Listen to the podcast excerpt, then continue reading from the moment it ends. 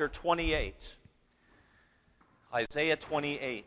You can keep our church in prayer, certainly. Uh, you can take a look around and see there's a lot of people not here. Starting last night, we started getting text messages just about the number of people who, who are sick uh, with all kinds of different things. So, that flu bug that's going around or whatever it is. So, best for them to stay away and kind of give us the blessing of them not being here for that reason today. Um, but certainly, um, as a few of us were before the service, we want to keep the church in prayer for uh, physical health this winter as well. So, we need a nice, I was telling somebody before the service, we need like frigidly cold Minnesota temperatures. Wouldn't that be good? Kill off some of this stuff? Well, Gordon says no, but that's okay. well, we are walking together through the book of Isaiah, and, and one of the great things about the book of Isaiah is that Isaiah, through the inspiration of the Holy Spirit, takes time to kind of paint for us a composite picture of Jesus Christ. And what I mean by that is there's no one passage in Isaiah that we can go to that gives us a full picture of Jesus. But there's a whole bunch that we can go to and kind of link those together to get the full picture. So last week that both Isaiah 7 and Isaiah 9 have prophecies about the birth of Jesus Christ. Certainly, Isaiah chapter 53, uh, that we'll get to in a couple of months, um, certainly gives us a picture of the death of Jesus Christ. But in between those early chapters of Isaiah and near the end of Isaiah, we also have other passages of Scripture that just serve as simple reminders for us of who Jesus is and, and what he is to be in our lives.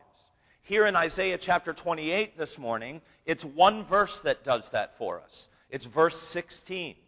Now, if you're thinking to yourself, well, how long could he possibly go if it's just one verse? No, that's one verse from Isaiah, all right? So it's gonna we're gonna use this and we're gonna use this as a launching pad. We'll start here, we'll end here, but we're gonna look at some other passages as well. All right? So here we go. Isaiah chapter 28, verse 16 begins with the word therefore. Now you've probably heard this before. I know I used to say it more often, but you've probably heard it elsewhere too in the Bible, when you get to the word therefore, you are to ask yourself the question, what is that? Therefore. Right. How many have heard that before? All right. How many just heard it? Okay. How many didn't raise your hand either time because you're already asleep? Okay. My own son. That's awesome. Very nice. Great. Great. Maybe we need to get rid of the comfy chairs and bring back the pews, you know? So we have to ask ourselves okay, even before we go any further in verse 16, whatever God is about to say is for a reason, for a specific reason. Now, we can read real briefly verse 16, and then we'll go and look back at the reason. Verse 16 says, Therefore, thus says the Lord God, Behold, I lay in Zion a stone for a foundation, a tried stone, a precious cornerstone a sure foundation, whoever believes will not act hastily. So we've heard that verse before, probably if you've been around church. That's, that's an often quoted verse from Isaiah. And we could even know, and some of you could probably even come up and preach the sermon about how this verse points us to Christ, and as we'll see this morning, in more than one way. But why is it that all the way, hundreds of years after the founding of the nation, that God is having to speak through the prophet Isaiah and talk about having to lay a foundation at all? Wouldn't the foundation already be in place? Wouldn't the cornerstone already be set up? And that's where we get to that word, therefore. Because there's something going on in Isaiah's day. And remember, he has a long ministry that sees four kings come and go very long ministry. And so there's something going on in his day that causes God to step in and talk about this foundation that's coming, this cornerstone that is going to be set up. And we don't have to look very far in Isaiah 28 to find out what the two issues here were. So look at Isaiah 28, verse 1, and we'll see them right off the bat. In Isaiah chapter 28, verse 1, we have two things going on. First, it says, Woe to the crown of pride. Is pride a sin? Absolutely. Pride is an issue that's going on in their land. And they're wearing it. Do you see it there? They're wearing it like a crown. They have no problem being proud. They have no problem living life that way, looking down on other people and carrying themselves in that way. And then when we add the second problem to it, it's also right there in verse 1. It says in uh, 28:1, "Woe to the crown of pride," and then it says, "To the drunkards of Ephraim." Ephraim is just another word for Israel. So we have two issues. We have pride and we have substance abuse. Or, or sometimes, as it's called, we have alcoholism. But let's call it what the Bible calls it it's drunkenness. That's what he says here. It's, it's being a drunkard. And when you have somebody, you know, you have both of those things that are running rampant in a society, it's no wonder then that even before we know who exactly is proud and who exactly has, has the, uh, is, is acting out in drunkenness, no wonder God steps in and says, okay, let's talk about a foundation. Let's talk about a cornerstone. Let, let, me tell you about what should be in place and what is one day going to be in place. Now, jump down a little bit in the chapter with me, and you'll see in verse 7 that sadly, the people who are primarily involved in drunkenness, look at verse 7 of the same chapter. It says, But they also have erred through wine and through intoxicating drink are out of the way. The priest and the prophet have erred through intoxicating drink. They are swallowed up by wine. They are out of the way through intoxicating drink. They err in vision. They stumble in judgment. For all tables are full of vomit and filth. Yikes. No place is clean. Do you see the people who are involved in drunkenness? It's probably more than them, but the ones that God is targeting are the prophets and the priests. The, the two groups of people that you're supposed to be able to go to in Isaiah's day for godly counsel and godly wisdom. But when you call them on the phone, you get the sneaking sensation that they're a little tipsy. Or if you go to meet with them and you walk in and you say, I know I don't have an appointment, but, but you know, I need to talk to you about something, and they're tripping over themselves because they're drunk. Or as it says here, they're puking all over the tables. Not a nice picture. And it's not supposed to be like that. It's not supposed to be that the people who you go to for spiritual guidance and direction, you're running the risk of them being buzzed or drunk or sloshed or what I don't know even know what the words are today for it. But whatever words are today for being drunk, it's that. Blasted? I don't know. What do they say today for drunk people? Oh, I don't know. You're 19. You're, you're 19. Yes. I thought you might know. That's all. I was actually looking at Gloria, to be honest with you, but um, that's a problem. It's one of the reasons why I believe that um, those in the ministry should stay away from alcohol. Because I don't know when I'm going to get a phone call um, that somebody's needing help, you know? So best for me just to stay away from that. Um, and, and, add to that, I have a bit of an addictive personality, right? So the stuff like I'm addicted to food. You know, that's not a joke, and you don't please don't laugh because so are some of you, right? So, um, but it's just so I, I just have in my mind that if I started drinking, that that would kind of trigger into that addictive personality, you know. So, um, I think pastors are just supposed to stay away from it completely, because pastors are on call 24/7, you know. And there's times, there's one time um, when somebody had been taken to the hospital in the middle of the night, and um, they called uh, the house phone. And nobody ever calls our house phone except telemarketers or my mother-in-law, which is kind of the same thing. Um, and uh, just kidding. And um, I was half asleep, and I answered the phone, and what they were saying to me was that they needed a ride from the hospital. But I was just I was so tired. And I was like, oh, okay, that's nice. And I hung up on them. And Elisa said, I think they need a ride home from the hospital. And I'm like, no, that, that can't be it, you know. and that was it. They needed a ride home from the hospital. So, um, like a good pastor, I had my wife go and get them from the hospital uh, because I was really tired, and that's without alcohol. Add alcohol to the equation, it's just it's just not a good thing. It's it's not a good thing. So. So that's what we have going on here, and that's why God feels the need to step in in verse 16 and, and just really begin speaking and saying, Look, it, I'm going to lay something down. Because what you're laying down as a foundation isn't really working. Your foundation right now is pride. Your foundation is drunkenness. And that's not a sturdy foundation. That's not a foundation that can be built on. So, so let's talk a little bit about this foundation. You can see right here in verse 16 that it's a foundation of stone. And specifically there in verse 1, it says about, or excuse me, in verse 16, that it, it says about that stone, first, that it's a tried stone. Um, it means it's been tested. It means it's been put through whatever test they would put through back then to know that if we are going to have this as our foundation, if we're going to have this as our building block, it kind of needs to go through th- some uh, strength testing or whatever the case may be. So we don't have to worry about that. That's kind of the point. We don't have to worry about, man, you know, it's a stone foundation, but I really hope. That's what happened here at this church, actually. When this church was built in 1875, they built it on stone. Over here on this side of the sanctuary that gets more sun and has been drier, over the years, this side of the sanctuary settled and sunk about an inch and a half, little less than an inch and a half. But over here on this side of the sanctuary, that doesn't get as much sun, and the water tends to pool over here, even though it's stone, even though it's strong, even though it's holding us up right now, that side sunk almost four inches.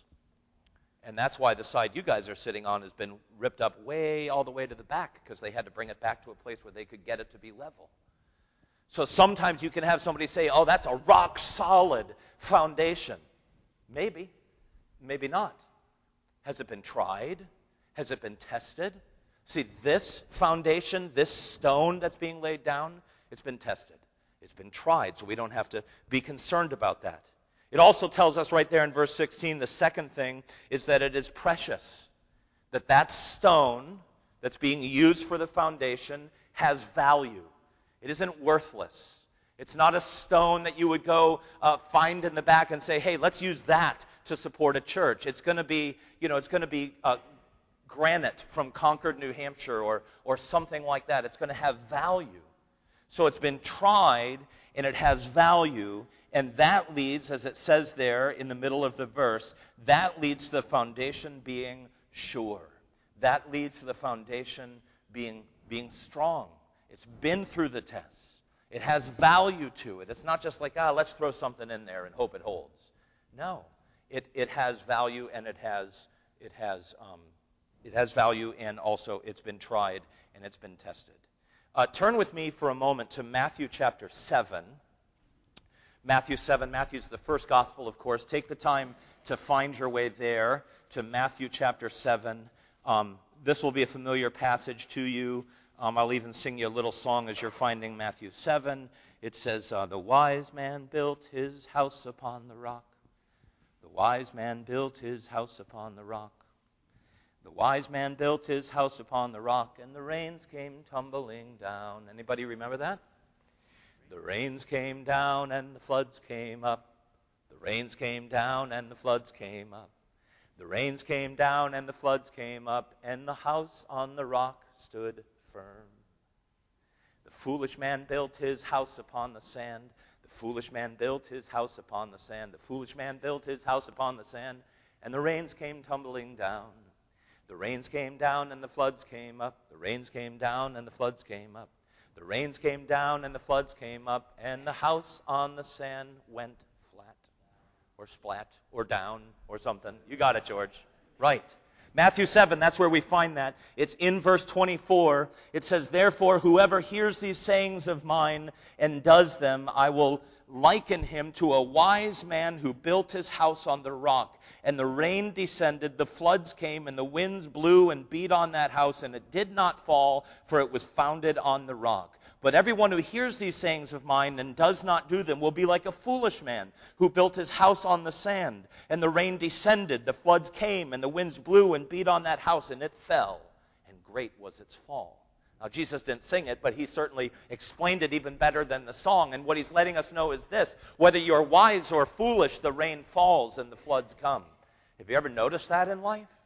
That sometimes there's storms of life and that storm is not based on whether you're wise or foolish. It's just based on sometimes there's storms in life. And that's why having a foundation is important. That's why having a good foundation is important. That's why thinking about, okay, what is the basis for this? What, what is going to be built on top of this? And not to think, oh, well, that doesn't really matter. It matters. It matters. And it matters, according to 28, Isaiah 28, 16, that our foundation has been tested, that our, and our foundation has value to us. And we are, by Jesus, we are counted wise if we listen to his words, if we do what his word says to do. It's, it gives us a foundation on a rock so that when the rains come and when the floods rise, we have a foundation that's going to hold. Now, Paul picks up on the same idea in 1 Corinthians chapter 3, but expands on it a little bit more for us. So after Matthew, there's a, like five books or so, and then you get to 1 Corinthians. So turn to 1 Corinthians chapter 3.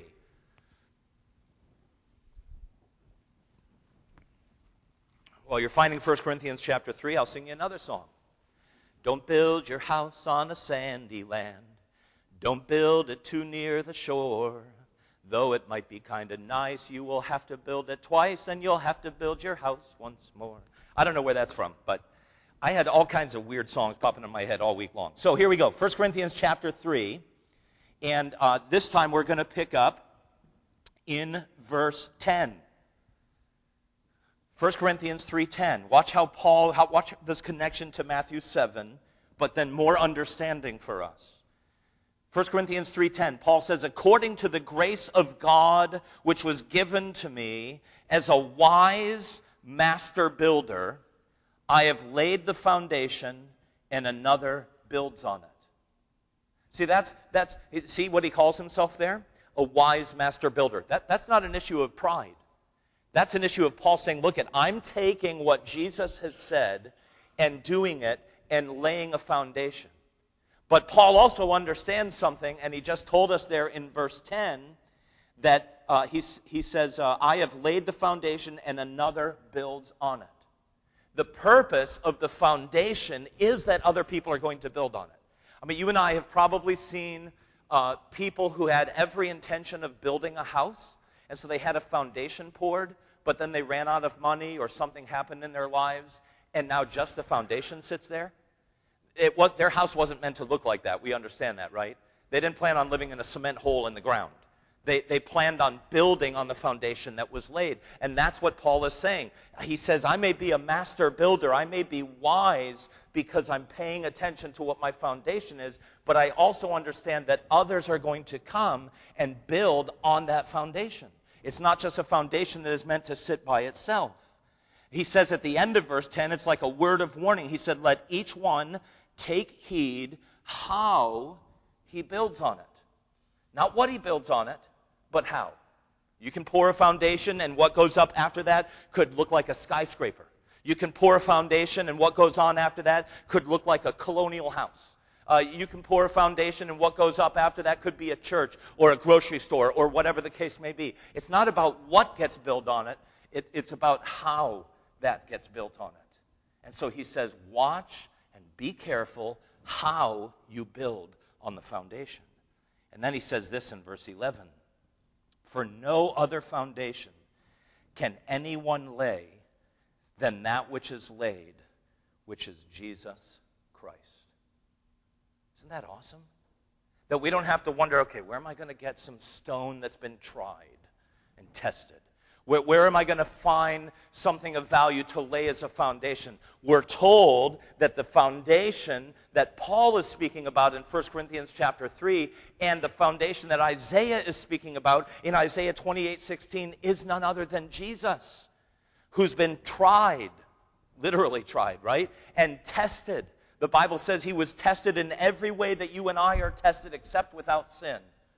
So he was tried, he's tested, and does Jesus have some value as a foundation? Of course he does. Jesus, eh, for us as a church, for us as Christians, is supposed to hold immense value. And he is the foundation that things are to be built on. Now, you can build differently after that. That's what it says in verse 12. But that foundation should only be Jesus. Look what it says in verse 12. Now, if anyone builds on this foundation with gold, silver, precious stones, wood, hay, straw, each one's work will become clear, for the day will declare it because it will be revealed by fire, and the fire will test each one's work of what sort it is. I always picture that as a little bit of a different twist on the story of the three little pigs. You guys know that story of the three little pigs, and the bad guy in the story is, yeah, the wolf. But he's not just the wolf, he's the big bad wolf. That's right, right? And the story of the three little pigs is one of them builds his house out of, out of uh, straw, right? And the wolf comes and is able to blow it down, and the other one builds it. He goes running to the next pig, you know, wee, wee, wee, all the way home. That's something different. And he gets to the next one, and they're built out of sticks, and the wolf, big bad wolf comes. He says, I'll huff and I'll puff and I'll blow your house down. And the house gets blown to pieces. And so they find safety only with the pig who is wise enough to build his house out of brick. And Paul is saying, look at, when your foundation is Jesus Christ, pay attention to how you build on that. Because there's elements that you could use, like wood and hay and I think there's a third one he mentions there that would not be good ones straw. Don't build with that. That's not going to bear any weight. And the storms of life are just going to blow those things down like the big bad wolf and the three little pigs.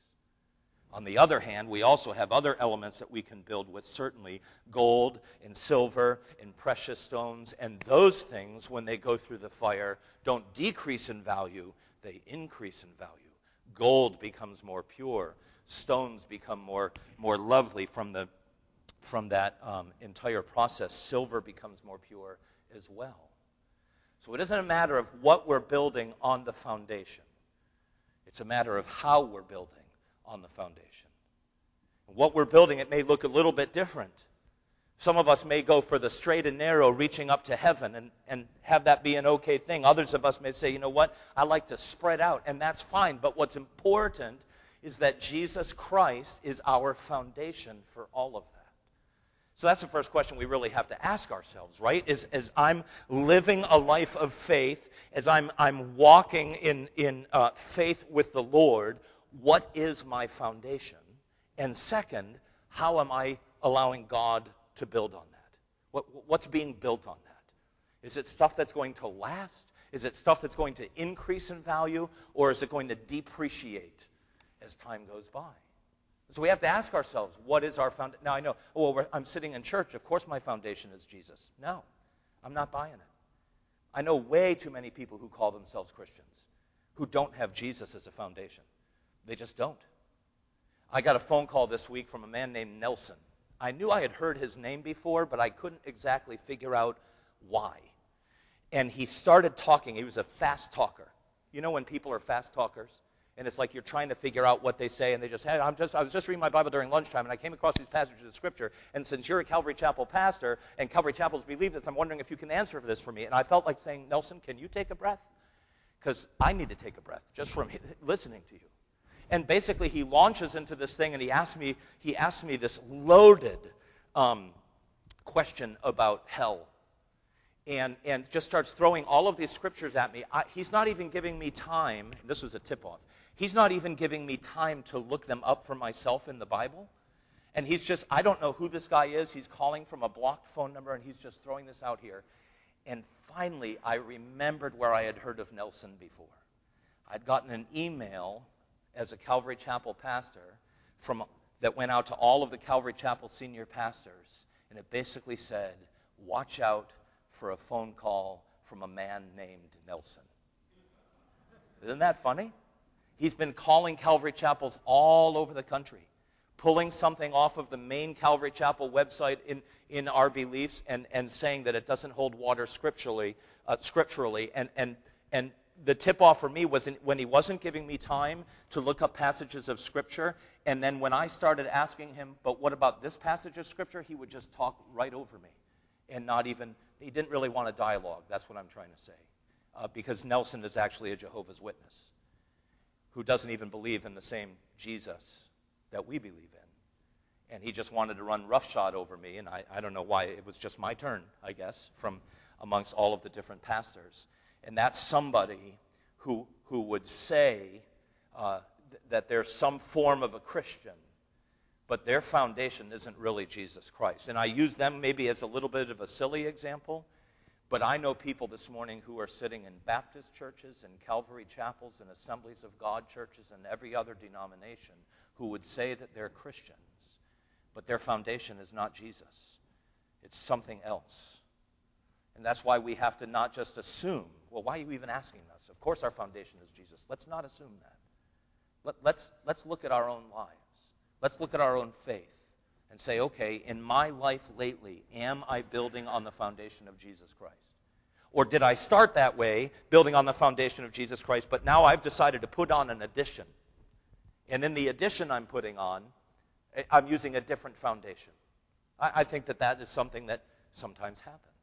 Now, back to Isaiah chapter 28, verse 16, because here, not only are we told that Jesus is our foundation, we're also introduced, as we've already said, to this stone that's being used. We've been told that it's a tried stone. We've been told that it's a precious stone. But I want you to look at, excuse me, the third descriptive word used of the stone in verse 16. It's kind of hidden in there a little bit, but not really once we see it. A tried stone, a precious cornerstone. That word corner is the other descriptive part of this. So not only are we dealing with the foundation, but we also now have to deal with a cornerstone. Can you guess what part of a building a cornerstone goes on? Out loud. The corner, yes, very good, very good. Yes, exactly. I'm clapping for you now, mockingly, like you did to me earlier, right? Um, it, it, goes on the corner. And the idea of the cornerstone, I looked this up um, just so I could read some kind of a uh, official definition. It says cornerstone, an important quality or feature on, on which a particular thing depends or is based an important quality or feature on which, I'll change it a little bit, everything else depends and is based. In other words, as important as it is to have a good foundation, if you lay that first stone on top of the foundation and it looks like this, your building's going to look like that too.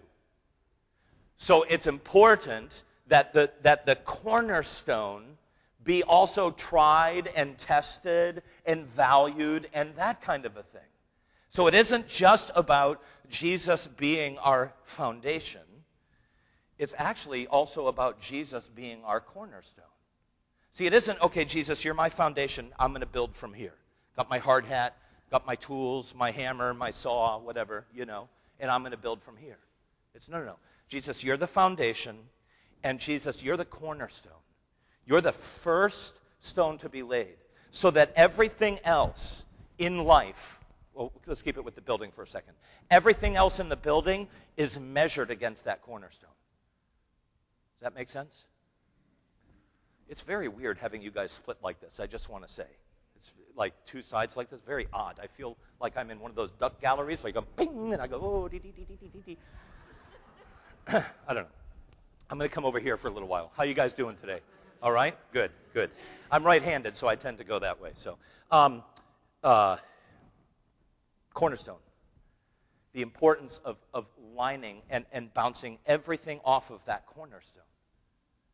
We have a good foundation. We, we also need that good cornerstone. Now, no surprise, the writers in the New Testament kind of pick up on the same idea. And again, it's Paul who does it first. It's in Ephesians 2. Will you turn there with me? So, just a little bit after where you were in 1 Corinthians uh, before, turn to Ephesians cha- chapter 2. I'm not sure I have a song to sing you this time, so you just have to.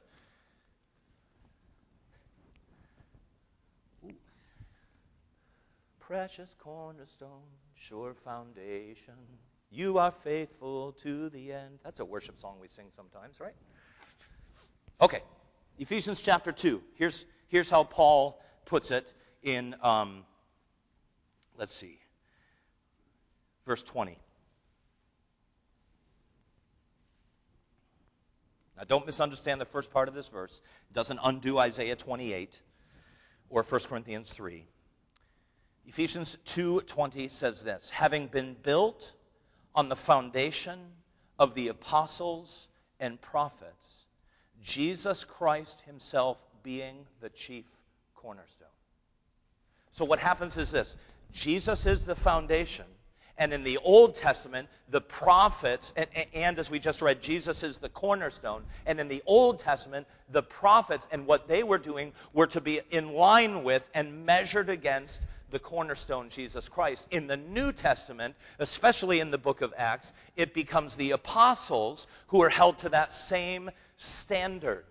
So when we read in Acts 2:42 that the early church continued steadfastly in the apostles' doctrine, the breaking of bread, fellowship, and prayer, we don't have to get worried that somehow already by Acts chapter 2, verse 42, the church is going after, off the rails because they're not following Jesus' doctrine, they're following the apostles' doctrine. What's letting us know is this the apostles were cons- taking everything that they were doing and saying and lining it up with Jesus. So their doctrine was Jesus' doctrine. Now, sadly, today, sometimes what the church teaches, because that's what doctrine is, doesn't appear to have anything to do with Jesus, or very little. It's like we don't have that standard anymore. But we're supposed to. Because what Ephesians 2 is talking about isn't a physical building. If you look back with me at verse uh, 19, let's pick up the, the whole thing and you'll see how you are in here and I am in here. It says in Ephesians 2:19, "Now therefore you are no longer strangers and foreigners, but fellow citizens with the saints and members of the household of God, having been built on the foundation of the apostles and prophets, Jesus Christ himself being the chief cornerstone, in whom the whole building being fitted together grows into a holy temple in the Lord, in whom you also are being built together for a dwelling place of God in the Spirit." Not talking about a physical building, is it? It's talking about us. It's talking about the church, meaning those who are in the church, not the church buildings. You can have church this morning, right? Calvary and Chapel in Rockland meets in an old Kmart. Uh, the Calvary Chapel that we went to in uh, Manassas, uh, Virginia, or somewhere down there, they met in an old grocery store. You can meet anywhere and call it a church. But the church, as we all know, are the people who are inside of it, not the physical building. And that's what this is talking about here. That what's being built on the foundation of Jesus Christ isn't really a what, it's a who, and it's you and I. What's being held to the standard of the cornerstone as it's being built is, is you and I. Now, it's not just Paul who picks up on this in, first, in uh, Ephesians 2. Peter picks up on it as well in something he says in 1 Peter chapter 2. So turn there with me. That's almost all the way to the back of your Bibles in 1 Peter chapter 2. 1 Peter chapter 2. We'll pick up in verse 6. 1 Peter 2 6. Actually, let's back up to verse 4, because this almost, not word for word, but idea for idea echoes, this part echoes what Paul just told us in chapter 2. 1 Peter 2 4 says, Coming to him as to a living stone, rejected indeed by men, but chosen by God and precious. He's talking about the cornerstone, as we'll see. You also, verse 5, as living stones, are being built up a spiritual house, a holy priesthood, to offer up spiritual sacrifices acceptable to God through Jesus Christ. So there it is again, beginning of verse 5. You and I are living stones being built on this foundation, being held to the standard of the cornerstone. And then it says in verse 6 Therefore, it is also contained in the scripture Behold, I lay in Zion. Does that sound familiar? That's Isaiah 28 16. Behold, I lay in Zion a chief cornerstone, elect, precious, and he who believes on him will by no means be put to shame. So Peter slips in a couple of words that we didn't read in Isaiah 28:16. And it's perfectly fine that he does that because he's writing under ins- the inspiration of the Holy Spirit, God's Spirit. And, and, and Peter quoting Isaiah 28:16 is just to help us understand that it wasn't, when Isaiah said it, it wasn't just about a new building with a new foundation and a new cornerstone. It was something bigger than that that God was doing. So look at with me. Um, it says near the end of verse 6, it says, He who believes on him, I'm going to read it as Isaiah 28:16 has it. He who believes will by no means act hastily. That's what it says. Watch, watch what Peter does differently. He who believes on him will by no means be put to shame. We'll talk about that in a few minutes. He who believes on him. It isn't just he who believes in a general way, but it's he who believes on the foundation of Jesus Christ, yes, but also on the cornerstone, because Jesus is both.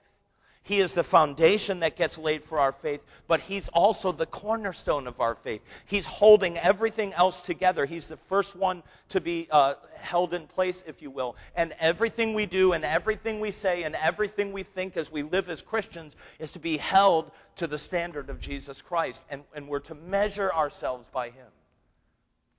So, verse 7 of this chapter says this Therefore, to you who believe, He is precious.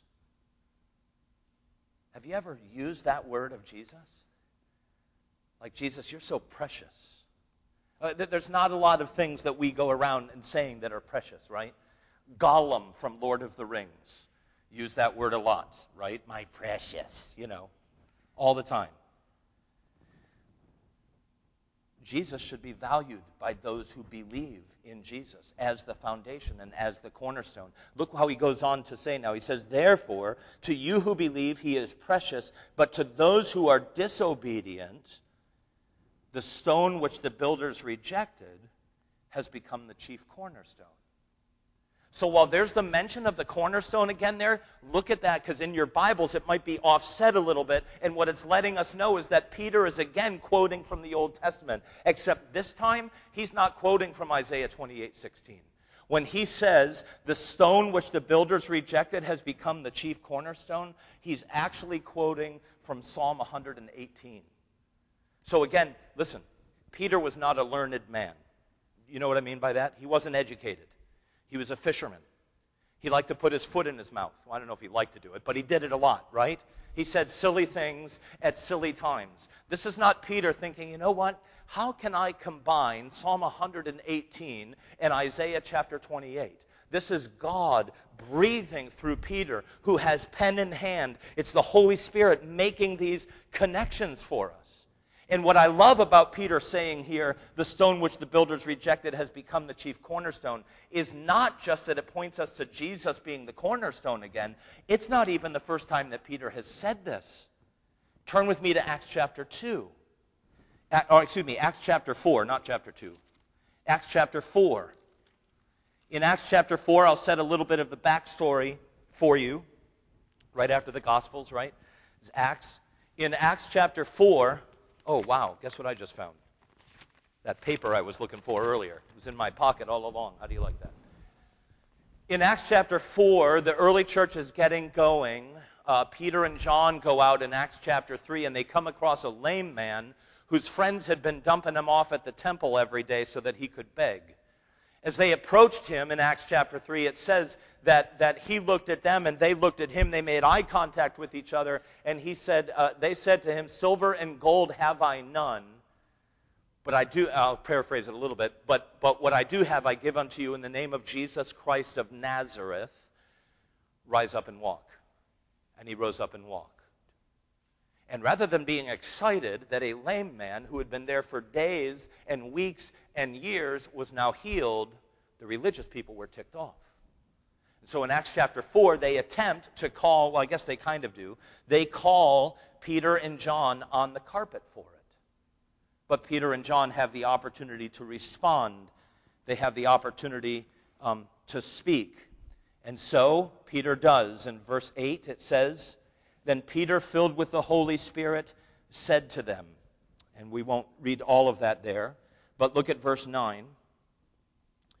If we this day are judged for a good deed done to a helpless man, by what means he has been made well, let it be known to you all and to all the people of Israel that by the name of Jesus Christ of Nazareth, whom you crucified, whom God raised from the dead, by him this man stands here before you whole. This is the stone which was rejected by you builders, which has become the chief cornerstone. And then he takes the opportunity to present the gospel. Neither is there salvation in any other, for there is no other name under heaven given among men by which we must be saved. You see how 1 Peter 2 7 and here in Acts chapter 4, he says the exact same thing. He's quoting from Psalm 118 both times. But, but again, he's not an educated man. He didn't study this. He didn't have time before being dragged before the, the politicians or the religious people in Acts chapter 4 to put together his defense or a sermon or a presentation of the gospel. It was just, there he is. And, it fits with one of the things that Jesus would tell his disciples, which was this when you get dragged before councils and government authorities and are questioned about, you know, what, what God is doing or what you're doing in the name of Jesus, don't plan out what you're going to say. Instead, the Holy Spirit will give you the words in that moment. And no surprise, when the Holy Spirit gave Peter words in Acts chapter 4, in that moment, it was quoting Scripture. Because the Holy Spirit, who's the author of Scripture, loves to use Scripture for, for the different circumstances that we go through. Now, Uh, we'll just go there. Turn, turn back two, two books to Luke chapter 20. Um,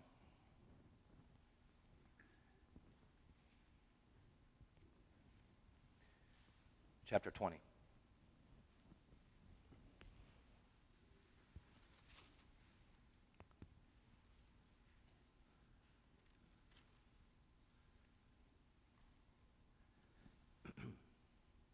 And after you um, turn to Luke 20.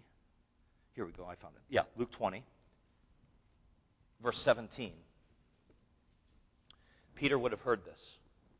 All right? Luke chapter 20, verse 17. This is speaking about Jesus. He just told them this uh, whole parable, but he aimed it at his detractors. He aimed it at the religious people. And you can see at the end of verse 16, the last two words, that that's them. After Jesus asked them a question, they were like, certainly not. Just that's very British sounding. You know what I mean? Like, I don't know what it would have been in Hebrew, but it would have been, it sounded different than that. But he's kind of going at it with them. But watch what he says, verse 17. Then he looked at them and said, What then is this that is written? The stone which the builders rejected has become the chief cornerstone. Jesus is now quoting from where Peter had quoted from in Acts 4 and in 1 Peter chapter 2 verse 7. So so yes, Peter would have heard that before, but but it was the Holy Spirit that brought it to his memory and and and the stone that the builders rejected is Jesus. The cornerstone is Jesus. The foundation is Jesus. You kind of get the point. It's kind of like all about Jesus, right? And that's what our walks are to be about. He's our foundation, but he's also our, our cornerstone. And, and then Jesus follows up quoting Psalm 118 with, with verse 18 of this chapter. Watch what he says. He says, For whoever falls on that stone will be broken, but on whomever it falls, it will grind him to powder. When I first read that, I thought, there's, there's not a lot of good options there. Either I fall on the stone and I'm broken, or the stone falls on me and I'm powder. I guess I'll take falling on the stone for broken for $100, please, Alex. You know, um, instead of being ground. What? What? I. We don't want to be broken. I mean, we don't want to be ground to powder, right? Anyone signing up for that this week? No. But we definitely don't want to be broken. So what is this about? Well, from God's perspective, broken people are good things. From our perspective, when something breaks, we try to fix, fix, fix, fix, fix. But sometimes from God's perspective, it's not until brokenness happens that his work can continue. I love, and I've got the time, so I'm going to use it. I, you're not eating till 12:30, right? So if we go out there at 12, they'll be like, "Oh, what's going on?" Um, I love the story of Gideon in the book of Judges. I love it for several reasons. I love it when God first shows up in his life because his country and his people have been so under attack and, and have their food stolen every time there's a harvest that he is, he is preparing wheat. He's threshing wheat, which means you throw it up in the air and let the wind blow the chaff and then the wheat falls back down, but he's doing it in a wine press. Have you ever seen people who get in a big, giant thing, maybe about this high, and they get in there with their bare feet, kind of, you know, and they start they start stepping on grapes, you know, and and the grapes start let you know it's going to be the juice runs flowing, it's going to become wine or whatever the case may be. Um, and sometimes the people doing it might get a splinter of their foot or something, and they also let out a little wine. And and um, anyway, that was a really poor joke. But but he's so so my point is this: how high in the air can you throw wheat for the wind to catch it and not be seen if you're in a vat that's three feet high? Not very high. And into that, God steps into Gideon's life and he says, Gideon, you mighty man of valor. And I honestly believe, though it doesn't say it, in my mind's eye, the way it plays out is that Gideon looks around to see who it is that God could possibly be talking to. Because he's not a mighty man of valor. He doesn't feel like a mighty man of valor. He's hiding out from the Midianites and, and nothing. But God sees Gideon as the finished product. God knows that he's going to make Gideon a mighty man of valor. So we fast forward, fast forward, fast forward. It's time now for Gideon to lead an army against the Midianites. And, and that's the story, and I won't repeat the whole thing, or I'll try not to. That's the story where there's like uh, 30,000, right? And uh, people for Gideon, and God whittles it down to 300, all right? After he gets it down to 300 that are going to be going against tens of thousands of Midianites, he then arms the 300 men that Gideon have. And this is the part that I like. When he arms the men that Gideon has, he tells them, I want you to take a torch in one hand, and you're going to put a clay pot over it, empty vessel, like we talked about last week. And in your other hand, see, they're going into battle, right? So the other hand has to be the sword hand, right? Or the bow and arrow hand. I'll, I'll, go with a torch in one hand, but I better have some kind of a weapon in the other. But in the other hand, God gives them trumpets. 300 men armed with torches and trumpets versus an army of tens of thousands. I'd be asking, how am I supposed to fight? Do I bite them? Right? Do I kick them? What I, you, you haven't given me anything to use. You, you, you've told me what to do with the trumpet. You told me when Gideon shouts to blow it. I could have figured that out on my own, but thank you very much. That's what you do with the trumpet. You blow into it and it makes a noise. But it was actually what was in his other hand that made the difference. Because when Gideon shouted and the people shouted and blew the trumpets, the other thing that they were supposed to do is to take their torches that were covered by the clay pots and slap them on the ground to break the clay pot so that the light would shine out. And when it did, the Midianites saw 300 lights, not just one. They saw 300 lights and assumed there was a way bigger army than what was actually there. And they turned on each other, almost to a man, killed one another, just started swinging with their own swords blindly, simply because of that. And, and here's what I love about it it was not until those clay pots were broken that the light burst forth. Now, you and I looked at that verse last week from, or referenced it at least, from either First or Second Corinthians, chapter four, I think, that that you and I have the power of God in earthen vessels, so that it can't be about us, but it's about Him. But even though we would say, "Yep, we just are an earthen vessel," we want to keep our earthen vessels in one piece. We tend to be that way. We we want to keep them together. We don't want to think about being smashed on the ground. We don't want to think about being broken. And how many of us, how many of us have things at home on a knickknack shelf or something that is turned just right so nobody notices that at one point it fell and broke and we kind of glued it back together or taped it or something, but we can hide it a little bit because we don't like when things are broken. But the light comes shining forth when the vessels are broken. And so there's something to be said for God using broken vessels, empty vessels, waiting to be filled by the Lord, but also then broken vessels. And that's what Jesus is talking about when he says here in Luke chapter 20, verse 16, whoever falls on that stone will be broken. If you fall on the cornerstone and you're falling in, in, in worship, you're falling in reverence, you're falling in a healthy fear of the Lord, you're falling on that cornerstone, you're going to be broken. But it's okay because God works through broken people. His light shines forth more so when we're broken than when we have it all together. Do you have it all together? I hope you don't think you do. I don't either. I hate days when I figure out my day and how it's going to run or how it's supposed to run, and I've got it all together, and then it all falls apart. I hate those days. But God gives us those days to say, look at, you don't have it all together, Don. You don't have it all together. You don't even have it mostly together. You kind of have maybe one thing together. I'll give you that, God may say, you know. But willing to fall on the stone and be broken. Back to Isaiah 28:16 because I told you we were going to end there. What is our foundation? Let's not assume the answer. Are we measuring ourselves to the cornerstone who is Jesus Christ? Are we willing to be broken by the cornerstone? And here's the last thing in Isaiah chapter 28, verse 16. I'll read the whole thing again, but it's the very last phrase we focus on. Therefore, thus says the Lord God Behold, I lay in Zion a stone for a foundation, a tried stone, a precious cornerstone, a sure foundation. Whoever believes will not act hastily.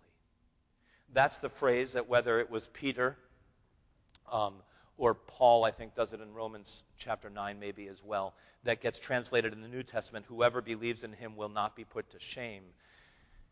Here, the way that Isaiah puts it, whoever believes will not act hastily.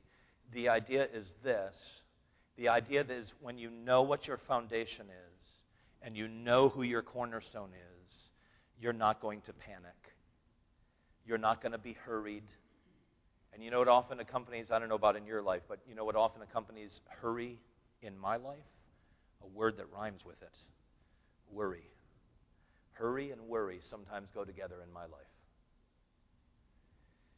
So, what Isaiah is saying is this if Christ is your foundation, you don't have to panic. If you are living your life of faith, basing yourself off of Jesus Christ, the cornerstone, rejected by men, but precious to those who believe, you don't have to worry. And you don't have to hurry. You don't have to be shaken. You don't have to panic. Yeah, but the rains will fall and the floods will rise. Yes, they will. And you don't have to act hastily. You don't have to be hurried. You don't need to panic. You have a tried, true, tested foundation and a valuable cornerstone. Rest on Him, rest in Him. Don't panic when life gets hard. Let's pray together. Heavenly Father, this morning, there are probably some of us in this room who have plenty in our lives to be worried about right now. And sometimes that worry causes us to hurry, buzz around, running here and there, trying to take care of things, trying to make things just so, because we don't want anything falling apart. We don't want anything to be broken.